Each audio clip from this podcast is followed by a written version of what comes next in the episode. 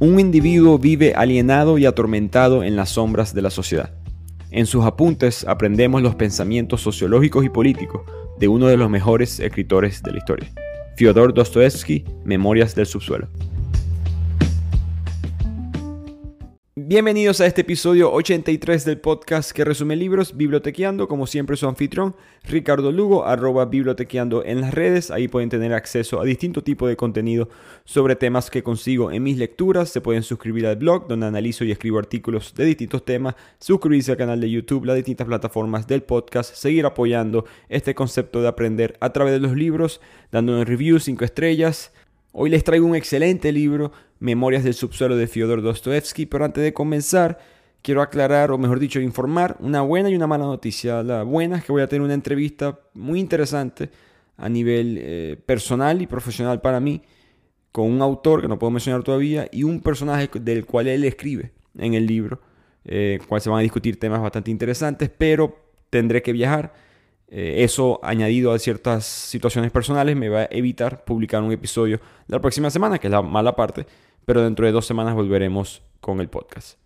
Pero volviendo al libro, como siempre un contexto a la historia y al autor como tal, Fyodor Dostoevsky, yo hablé mucho sobre él en el resumen que hicimos hace ya creo que un año de Crimen y Castigo, su obra más famosa, pero para hablar aquí de ciertos puntos sobre su vida personal porque este es un libro bastante político. Em, eh, muy, muy analizando la sociedad o muy mostrando fallas en ciertos pensamientos sobre la sociedad. Él nace en Moscú en el año 1821, ya hace más de 200 años, otra época totalmente. De una familia de la burguesía rusa, alta sociedad, pero su madre muere a muy temprana edad y el padre, para darle una estructura a su vida, decide inscribirlo en la academia militar. Esto importa porque ahí casi perdemos a Dostoevsky, él casi no iba a escribir si se hubiese quedado en esa academia, decidió retirarse solamente para seguir su pasión por la literatura y él escribe su primera novela, Pobres Gentes, eh, como un debut literario que él tuvo, eh, reconocimiento, lo puso en el mapa literario de Rusia, eventualmente se empieza a involucrar en las actividades políticas. Fue arrestado por su asociación con un grupo de intelectuales que estaban criticando al régimen zarista, a los zares rusos, que estaban oprimiendo al pueblo, mucha discriminación, mucha desigualdad. Y lo interesante, y esto hablamos en el resumen de Crimen y Castigo, es que él fue condenado a muerte, él y otros jóvenes de la época, estudiantes, y justo en el día que lo iban a fusilar, ya estaba arrodillado literalmente esperando que lo mataran, y la sentencia fue perdonada, fue conmutada, y lo mandaron a trabajar forzado en Siberia. Pasó cuatro años en Siberia en el exilio, y de ahí es que se devuelve a Rusia, pero él nunca fue el mismo. Ya él tenía problemas este, que hoy en día entendemos, en esa época no lo entendíamos, pero él sufría ataques, empezó a sufrir ataques epilépticos, se desmayaba de vez en cuando, eh, quedó traumado, roto psicológicamente, y en medio de la locura él consigue la lógica para escribir sus libros. Cuando él vuelve a la literatura, ya 10 años después de haber sido arrestado, él publica distintos libros sobre, primero su, viaje psicológico, o lo que pasa en la mente de alguien que está quebrado y que pero aún así se siente moralmente superior, que es lo que es crimen y castigo. Después tiene obras más, eh, digamos, filosóficas, como los hermanos Karamazov, que según él mismo fue su mejor obra. Pero poco a poco va evolucionando y decide manifestarse políticamente y lo hace en este libro, Memorias del Subsuelo o Notas del Subsuelo, como quizás lo hayan visto en alguna librería. Lo que estaba pasando en Rusia en la época era que estaba llegando por primera vez, quizás en los reportes modernos de la historia, estaba llegando la influencia occidental a Rusia. Eso siempre ha sido una idea controversial en este país, porque ellos, por distintos factores, el ambiente siendo uno, ellos siempre se han desarrollado por sí solos. Digamos que muy apartados del mundo del occidente. Y ahí venía el debate, ¿qué hacemos con estos ideales, con estas nuevas ideas que están surgiendo en el occidente? ¿Las adaptamos o las dejamos afuera? Y los intelectuales de la época de Dostoevsky, se dividieron en dos bandos, los eslavófilos y los occidentales. Los occidentales, por supuesto, a favor de integrar las ideas europeas, particularmente la modernización, el racionalismo, el método científico, la política liberal, em, ciertos elementos del socialismo, ya vamos a llegar a eso. Y los eslavófilos, que creían que Rusia tiene su propia cultura, tenemos un conjunto de valores completamente diferentes a los de Europa, que traer ideas de una cultura que no va a encajar con la nuestra va a traer distintos problemas y se deciden alejarse un poco del occidente, particularmente en el aspecto religioso, porque ellos son cristianos ortodoxos. Son muchos más valores acercados a los campesinos, a las zonas rurales. Entonces hay un cambio o un debate de qué hacer eh, en cuanto a la literatura, en cuanto a las artes, en cuanto al gobierno dentro de Rusia. Y Dostoevsky se alinea con los eslavófilos. Él no, le gusta los del occidente, pero eso viene después en su, en su vida. Al principio, de joven, cuando él estaba criticando a los zar, eh, cuando estaba en Siberia, él en verdad era un occidental, por lo menos promovía o estaba a favor de ciertas ideas, estaba mucho más mente abierta en este aspecto.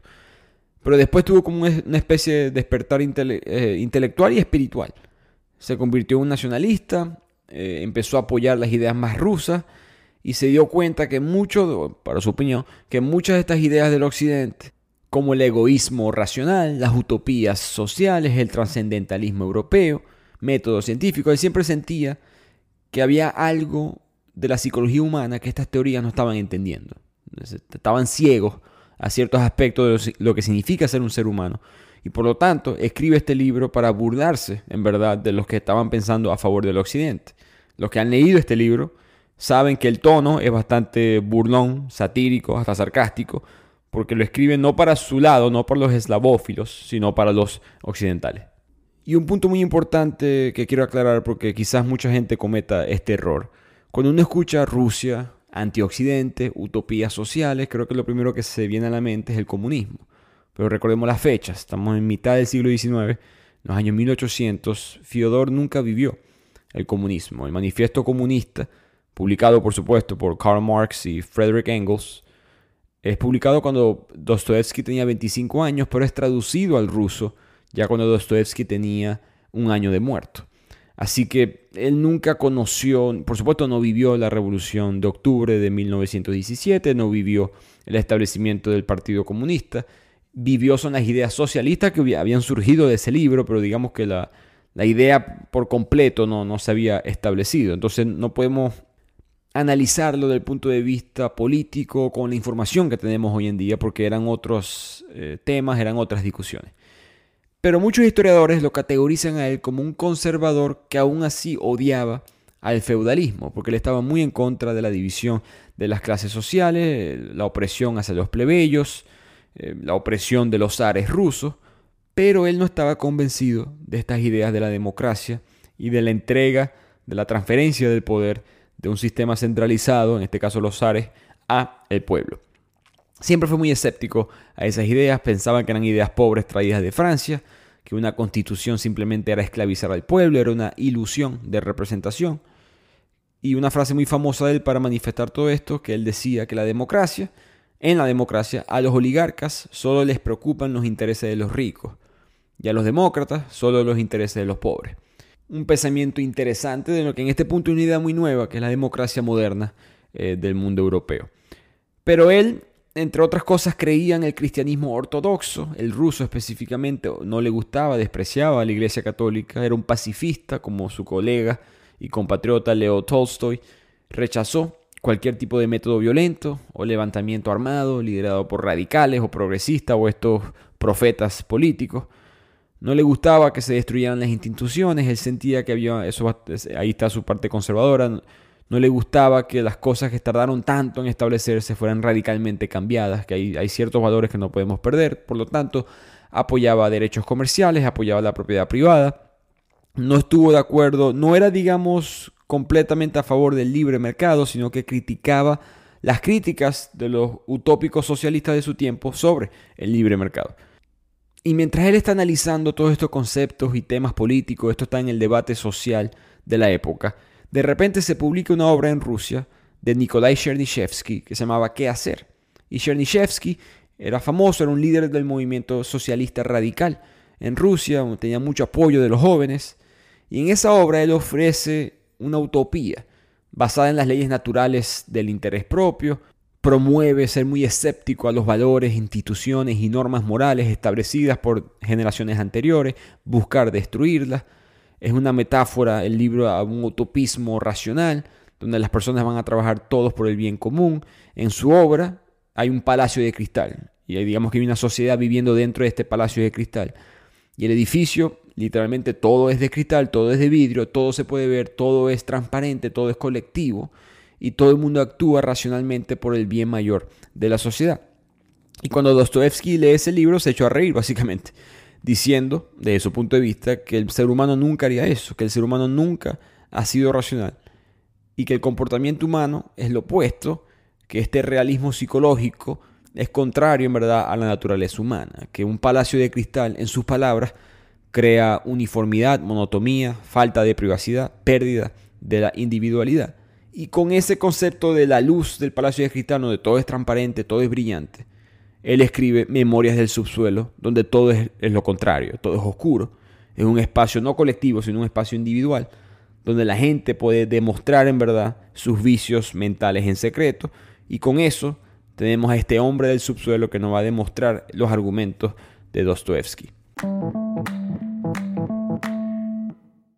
Antes de continuar con este episodio, un corto mensaje para mis oyentes en Latinoamérica y Estados Unidos. Si le das clic al enlace en nuestra biografía de Instagram, arroba bibliotequeando, o si visitas la descripción de este podcast, vas a poder acceder a la librería online que te permite descubrir, comprar y recibir tus libros favoritos a tu hogar sin salir de tu casa, que es Busca Libre. Eso es para toda Latinoamérica y Estados Unidos. Nuevamente visita el enlace de Bibliotequeando de Busca Libre y así consigues ofertas especiales en el link de la biografía de Instagram o en la descripción de este podcast. Que empieza con el protagonista, un hombre sin nombre, totalmente anónimo, canónicamente conocido como el hombre del subsuelo, así se refiere a él mismo. Es un asesor, un funcionario, ex funcionario del gobierno, ya jubilado, un burócrata pero de bajo nivel 40 años apenas, vive en San Petersburgo, muy mala salud, posiblemente por una enfermedad hepática, pero se niega a ir al médico, siendo su lógica que el ocultar sus problemas médicos no le hace ningún daño a nadie, ni siquiera a los médicos, solamente a él mismo, por lo tanto, ¿qué importa que no vaya al médico? Él tiene un carácter muy rencoroso sobre la vida, como frustración hacia la sociedad, piensa que el mundo a su alrededor son puros imbéciles, que solamente las personas tontas son los que triunfan en la sociedad, que los inteligentes se quedan atrás. Cuando él era un funcionario del gobierno, empieza a recordar esos días de trabajo, específicamente cómo él trataba a las personas en ese trabajo, que era de una manera extremadamente grosera.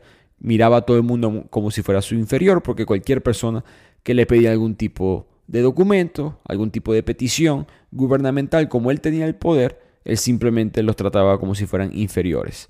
La lógica, el razonamiento de su parte es que él no era corrupto. Yo no aceptaba sobornos, mientras que todo el mundo a mi alrededor sí lo hacía. Por lo tanto, yo tengo derecho a hacer esto. Esa es mi manera de, que, de quebrar la regla o, mejor dicho, de jugar con el sistema. Me puedo dar el lujo de ser grosero. Y cabe destacar, él no es rico. Vive en una habitación miserable, tiene un sirviente muy viejo, malhumorado, no vive de buena manera y él pudiera vivir mejor si hubiese aceptado esos sobornos a través de su carrera, pero él se consideraba incapaz de cometer esa maldad. No incapaz quizá como tú y yo lo diríamos, en el concepto de que yo tengo integridad o tengo valores, sino él lo dice de que soy incapaz de que no puedo dar ese paso. Se me presenta la oportunidad y entre la inteligencia y el debate moral no puedo tomar ese paso. Por lo tanto, los tontos, los malos son los que se aprovechan del sistema. Al mismo tiempo, a pesar de que la vida es muy cara en San Petersburgo y que no tiene un buen estilo de vida, pudiera vivir mucho mejor en el campo en otras zonas de Rusia, él decide quedarse por contradicción. Por lo tanto, este hombre del subsuelo, él piensa que no tiene éxito en la vida porque es demasiado consciente del mundo y sus problemas. En sus propias palabras, yo sé demasiado. Por ende, al saber tanto, él no puede hacer nada en un mundo que se rige con ideas que no existen, teorías sociales, teorías políticas, Todas son teorías inventadas, no existen, yo vivo por encima de ellas, yo vivo en el mundo de verdad. Pero como el mundo de la realidad, por decirlo así, sí se rige bajo las reglas inventadas por los seres humanos, yo termino en este subsuelo. Entonces el resultado final de esta conciencia de él es que siempre termina con la inercia. Y la inercia trae una degradación humana que es muy natural desde su punto de vista e imposible de cambiar. Y estos fueron como que los dos primeros capítulos del libro, que es un libro corto en verdad. Y vemos ya algunos mensajes que mencionamos anteriormente, ¿no? Un gobierno corrupto, una democracia corrupta, el gobierno del pueblo y todos los funcionarios, bueno, son corruptos todos. No hay nada que se pueda hacer, los inteligentes no están controlando las cosas. La gente no es racional, se enferman pero no quieren ir para el doctor. Les mandan medicina pero no se la toman.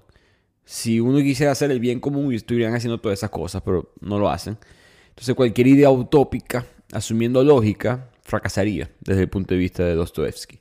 Y de aquí en el libro él pasa a explicar un tema interesante, que es lo que sucede en la mente del ser humano cuando surge la necesidad de vengarse de algún insulto. Él piensa que hay dos tipos de respuestas. Primero está el hombre de acción, la persona, que no tiene miedo de buscar venganza, no lo piensa dos veces, es consciente de que ha sido agraviado, experimenta ira y se siente por lo mismo justificado de hacer lo que sea que sea necesario para restaurar su persona, su imagen, su nombre.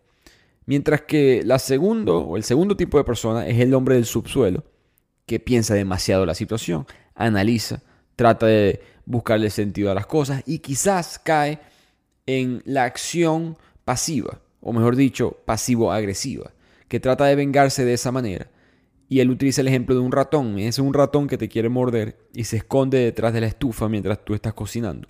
El ratón se va a ir quemándose poco a poco inevitablemente dañándose más él mismo que el objeto de la venganza, siendo tú. Pero el ratón, que sabe del dolor que le quiere causar a este objeto de la venganza, disfruta su propia degradación. Y él piensa que eso es lo que sucede con el ser humano en distintas situaciones. ¿no? Sufrimos sin sentido alguno, solamente porque queremos, ya sea por venganza o por otras razones. Mientras que del otro lado, el hombre de acción, que se siente legítimamente agraviado, actúa, da ese brinco según sus sentimientos en vez de preocuparse por sus mismos sentimientos. Él simplemente ve las cosas de una manera muy sencilla porque, como dice el hombre del subsuelo, no es inteligente, tiene una inteligencia limitada, se equivoca y por lo tanto se siente justificado de actuar de acuerdo a sus propias creencias, en este caso que necesito buscar venganza. Recuerdo cuando leí esta parte del libro y empecé a notar mis notas, pensar mucho en un concepto filosófico, matemático, que habla de que la intolerancia siempre gana. Específicamente, el autor explica que cuando hay 4 a 5% de intolerancia en la población, intolerancia puede ser representada sobre distintos temas, por intolerancia, ese grupo intolerante va a ser sobre representado eventualmente en la población. Y no tiene que ser intolerancia, digamos, eh, negativa o con mala intención. Puede ser intolerancia simplemente que tú dices que no a algo más. Un ejemplo que recuerdo que el autor colocó en ese libro fue las opciones vegetarianas en los restaurantes. Todos los restaurantes, básicamente hoy en día, tienen opciones vegetarianas. ¿Por qué? Porque el vegetariano es intolerante. El vegetariano no tolera las opciones alimenticias de las personas que no son vegetarianas. El no vegetariano puede comer vegetariano, pero el vegetariano no puede comer no vegetariano. Por ende, todo el mundo se tiene que adaptar a la minoría del 3, 4, 5% y que puede aumentar más adelante. Eh, otro ejemplo más histórico o social, él se puso a discutir los paganos contra los cristianos. Los paganos, eventualmente por supuesto ganaron los cristianos, pero los paganos no odiaban a los cristianos porque creían en Jesús o porque creían en un solo Dios. Odiaban a los cristianos porque los cristianos no toleraban a las ideas de los paganos. Y a los cristianos ser los intolerantes y la pequeña minoría dentro del imperio romano, tarde o temprano, se convirtieron en la mayoría. Y creo que Dostoevsky está tocando ese tema. El, hombre de acción no es inteligente, no es el más, eh, no es el que está pensando las cosas correctamente, pero actúa y exige y se siente justificado para actuar de acuerdo a sus propias creencias, termina ganando y la intolerancia siempre gana. Pero volviendo a la obra, el autor termina este capítulo explicando cómo una persona culta, estudiada, lógica, se queja de un dolor de muelas. La queja no es tanto de sentir dolor, es, es la queja de no tener a nadie más a quien culpar sobre lo mismo. El hecho que algo tan básico como un dolor de muelas no les deje vivir tranquilo hace que todas esas filosofías carezcan de sentido de repente. Lo único que quieres es aliviar ese dolor, lo demás no importa. George Orwell hablaba de algo muy parecido, que el, cielo, el concepto del cielo religioso en las épocas preindustriales eran simplemente eh, conceptos de lo que necesitabas resolver hoy en día. ¿Cuáles son los dolores de hoy en día? Descansar en las nubes y relajarse, eso es un cielo, porque en aquella época trabajaban demasiado. Eh, hoy hicimos el resumen de Persépolis, eh, de la revolución islámica de Irán. A los niños les ofrecían unas llaves de oro para entrar al cielo, supuestamente. Y la idea era de que les iban a ofrecer mujeres, eh, comida, las cosas que no tenían en, la vida real. Por lo tanto, el cielo o el concepto de la filosofía, lo que te importa más, no es más nada que eliminar el dolor que tienes hoy en día. Y el dolor de muelas te quita, te borra todos los conceptos racionales de todas tus teorías eh, filosóficas anteriormente. Y ahora en la obra, el hombre del subsuelo empieza a atacar la noción de que el individuo civilizado está verdaderamente iluminado. Que todas estas ventajas que te promueve el sistema sobre la prosperidad, la riqueza, la libertad, la paz, la unidad, etc. Todos estos análisis que estas personas realizan y promueven esta sociedad basada en fórmulas sociológicas ignoran lo que él llama específicamente la extraña ventaja. Y por ignorar esa extraña ventaja, todas estas ideologías, todas estas teorías están totalmente equivocadas. ¿Y cuál es esa extraña ventaja? El libre albedrío. El hombre del subsuelo piensa que el ser humano, bajo cualquier circunstancia, prefiere pensar que está actuando acorde a su propia decisión, no como lo que le dicta la lógica, la razón o el sistema. Incluso si esa decisión propia, si ese libre albedrío, si esa libertad individual es autodestructiva, el ser humano va a pensar, o mejor dicho, decidir tomar esa decisión. Por ejemplo, yo sé que tomarme un trago o fumar es malo para mi salud. Yo sé que tomar esta decisión probablemente no es lo mejor. Pero la hago de todas maneras porque quiero sentirme libre. Y el hombre del subsuelo considera que todas estas teorías occidentales ignoran esta extraña ventaja. Y muy cómicamente el hombre del subsuelo empieza a adivinar qué es lo que los occidentales respondieran en ese argumento. Él dice, seguramente me van a decir que bueno, el libre albedrío, las decisiones individuales, el individualismo, también pueden ser explicadas científicamente, también pueden ser explicadas dentro del concepto de algún tipo de sistema sociopolítico, socioeconómico, al igual que cualquier otro impulso del ser humano. Y el hombre del subsuelo les responde diciendo, la ciencia, independientemente de lo que, de lo que descubran sobre la voluntad humana, no van a poder cambiar el hecho de que el hombre se niega a aceptar que su libre albedrío esté sujeto a algún tipo de reglas siempre vamos a querer nosotros como seres humanos demostrar independencia de voluntad. La única constante en el comportamiento de las personas es que es ingrato y se niega a ser sensato. Y eso, no va, eso cambia acorde. Lo que, lo que sea que la sociedad dicte que es racional o correcto, va a haber un grupo considerable de la población que va a actuar en contra de esos intereses, simplemente por, por el poder de sentirse que están actuando por sus propios intereses de ser libres. Por ende, el ser humano puede incluso hasta volverse loco intencionalmente, simplemente para demostrar que su libre albedrío no está sujeto a la razón, no está sujeto a la sociedad. Podemos conectar esta lógica un poco al principio del libro, ¿no? cuando él hablaba de los colegas, que todos eran corruptos. La decisión lógica es no serlo, hacer las cosas correctas, eso sería lo, lo mejor para el resto de las personas, pero simplemente por ser individuales dentro de este mundo tan colectivo, cada quien empieza a apuntar para su propio lado. Y con eso terminamos la primera parte del libro, porque este libro se divide en dos. Básicamente la primera sección, la primera mitad, es los pensamientos del hombre del subsuelo, la crítica a la sociedad, la crítica de ese palacio de cristal. Y ahora el hombre del subsuelo nos dice, bueno, ¿quieres aprender cómo llegué aquí? ¿Quieres saber quién era yo hace 15 años? Cuando yo era más joven, cómo llegué a pensar del mundo sobre esto, y nos cuenta su historia. Entonces el hombre del subsuelo en este punto tiene 24 años, es un hombre con una autoestima dolorosamente baja, todavía no ha abrazado, no está contento con esa condición de clandestino dentro de la sociedad, todavía quiere ser parte de la misma, por mucho que la desprecie. Está constantemente cohibido por su apariencia, especialmente por su ropa, porque revela su pobreza, antisocial, Trata de hacer conexiones con personas en el trabajo, nunca llegan a más de dos o tres ocasiones sociales. Eh, teme parecer estúpido, a pesar de que está confiado sobre su propia inteligencia, está convencido que los demás los están menospreciando y por la mayor parte de su tiempo se la pasa leyendo. Y debido a esa depresión, a esa soledad, él comienza a frecuentar prostíbulos.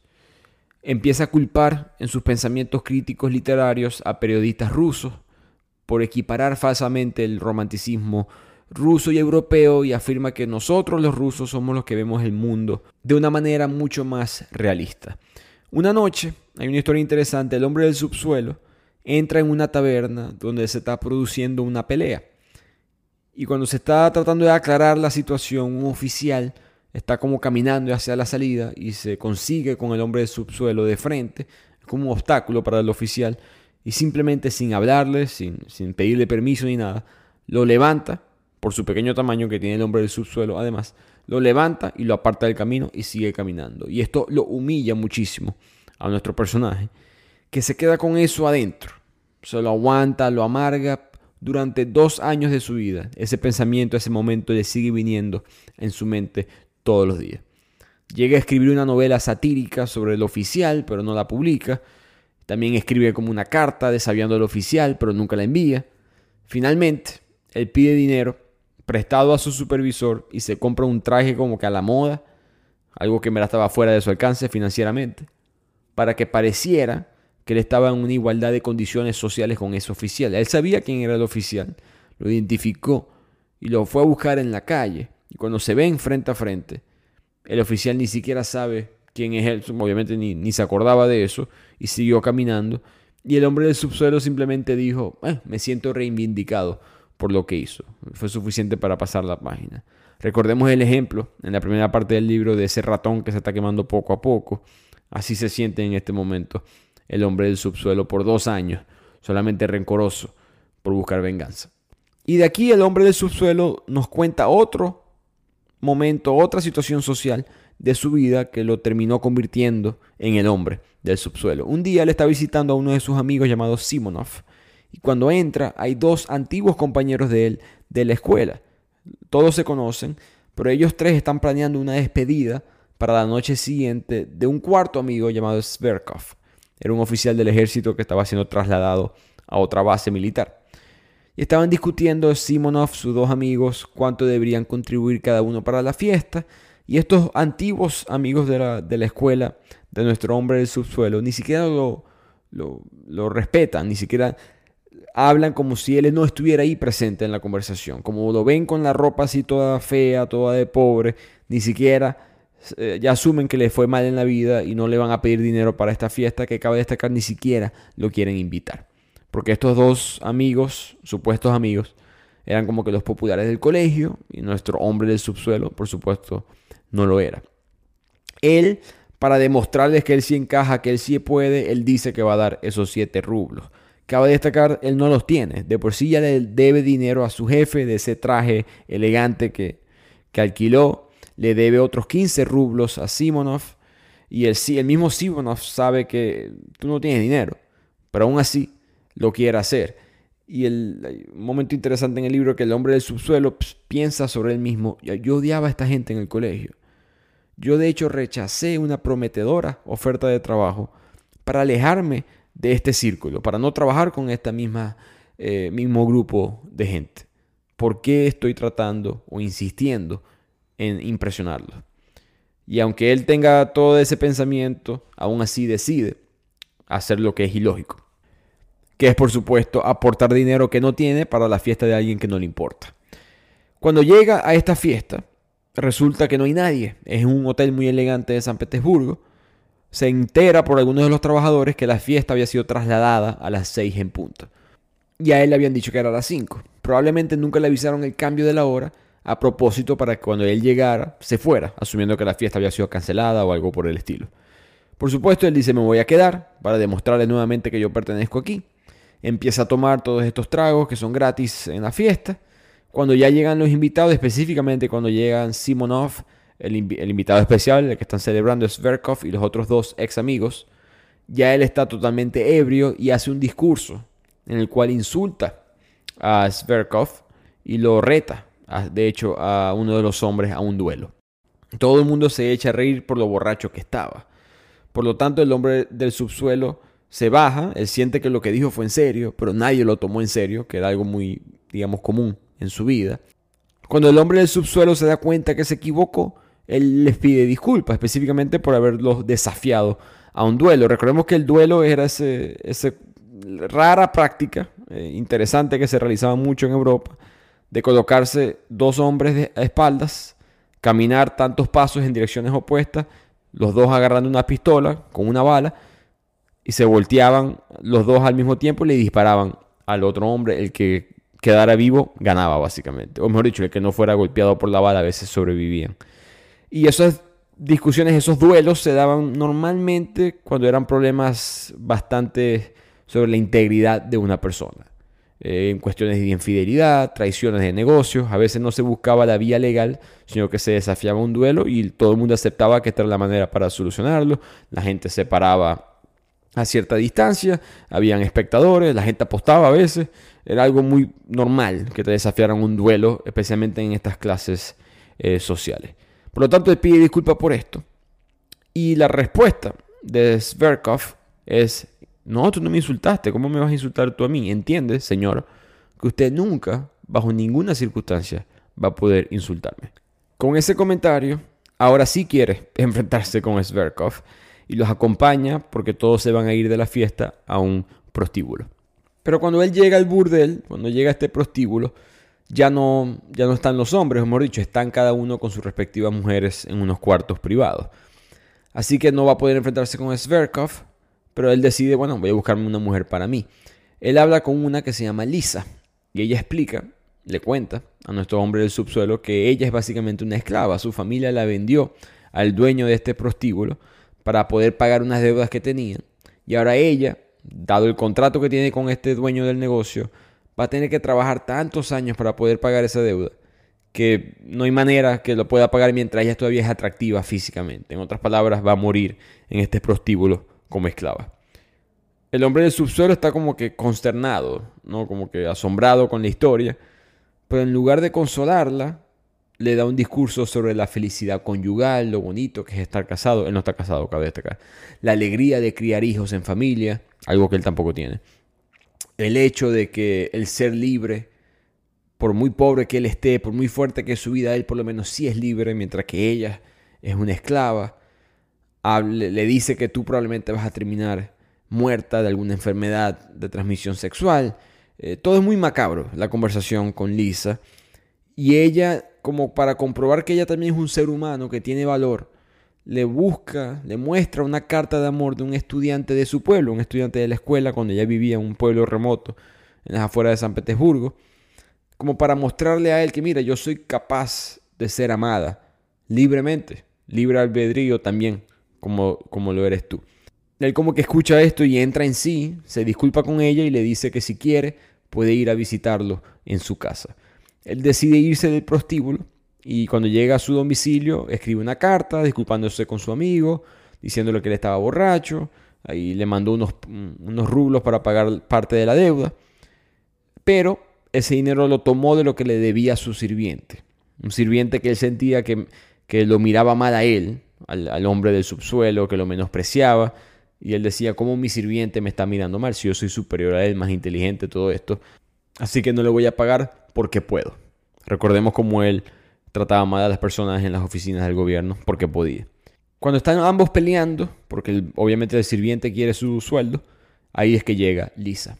Él ahora con ella presente se avergüenza de sí mismo, de su pobreza, del estado de su domicilio. Y peor aún, Lisa le dice que se quiere alejar de esa vida del burdel.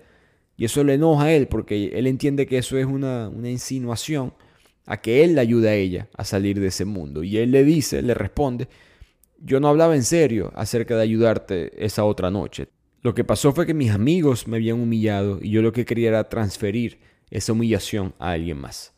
Entonces él empieza, él arremete en verdad contra ella la culpa por su propia miseria, la culpa a ella por llegar a su casa y verlo en este estado tan vergonzoso, tan empobrecido. Pero Elisa, que, se asusta al principio con esta volatilidad del hombre del subsuelo, luego siente lástima por él, como que lo identifica, lo ve a través de los ojos, entiende el dolor que tiene y lo consuela. Y al ella responder de esa manera, el poder, la dinámica de poder cambia. Ella ahora es quien lo está salvando a él. Tienen relaciones sexuales y después del sexo, el hombre del subsuelo le pide a ella que se vaya del cuarto. De hecho, él le deja un dinero puesto, como que tranquila, vete, toma tu dinero y te puedes ir, como si hubiese sido un trabajo cuando no lo había sido.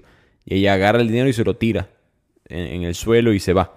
El hombre del subsuelo nunca se dio cuenta, en verdad, de que ella había tirado el dinero. Y cuando esto sucede, él le da como que una punzada de arrepentimiento, se da cuenta que hizo lo incorrecto, baja las escaleras, va hacia la calle para buscarla a ella, no la consigue y más nunca en su vida la volvió a ver. Y así se termina esa historia entre el hombre del subsuelo, Lisa, sus amigos. En verdad no es la historia más interesante, pero cuenta cómo llega el hombre del subsuelo a ese punto emocional, a ese punto mental toma muchas decisiones irracionales, toma muchas decisiones ilógicas y además se encuentra con alguien compasiva, eh, que es Lisa por supuesto, que busca comprenderlo. A pesar de su profesión, ella representa como que un deseo de conexión humana, una búsqueda del significado en un mundo que parece carecer de él. Ella le ve los ojos, lo entiende a él y él tuvo esa oportunidad para esa conexión y la desaprovechó y al final hay como una especie de, de quiebre emocional en el hombre del subsuelo. Pareciera que fue esa pérdida de la única conexión verdadera que iba a tener en la vida, hasta cierto punto una historia de amor. El haber salido negativo de esa interacción lo quiebra y lo manda al mundo del subsuelo. Y de ahí la obra pasa a las últimas notas de esta especie de diario del nombre del subsuelo, que afirma que esto no es una obra de literatura, porque una novela necesita un héroe, y aquí no hay ningún héroe. Si acaso hay un retrato de un antihéroe.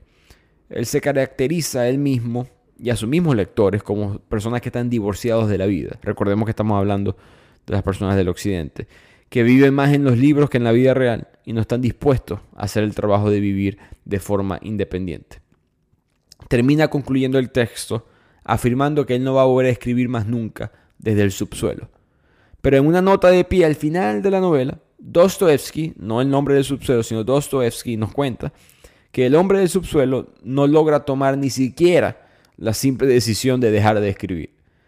Este manuscrito de las notas se extiende por muchas más páginas, la historia de su vida continúa, pero nunca son publicadas.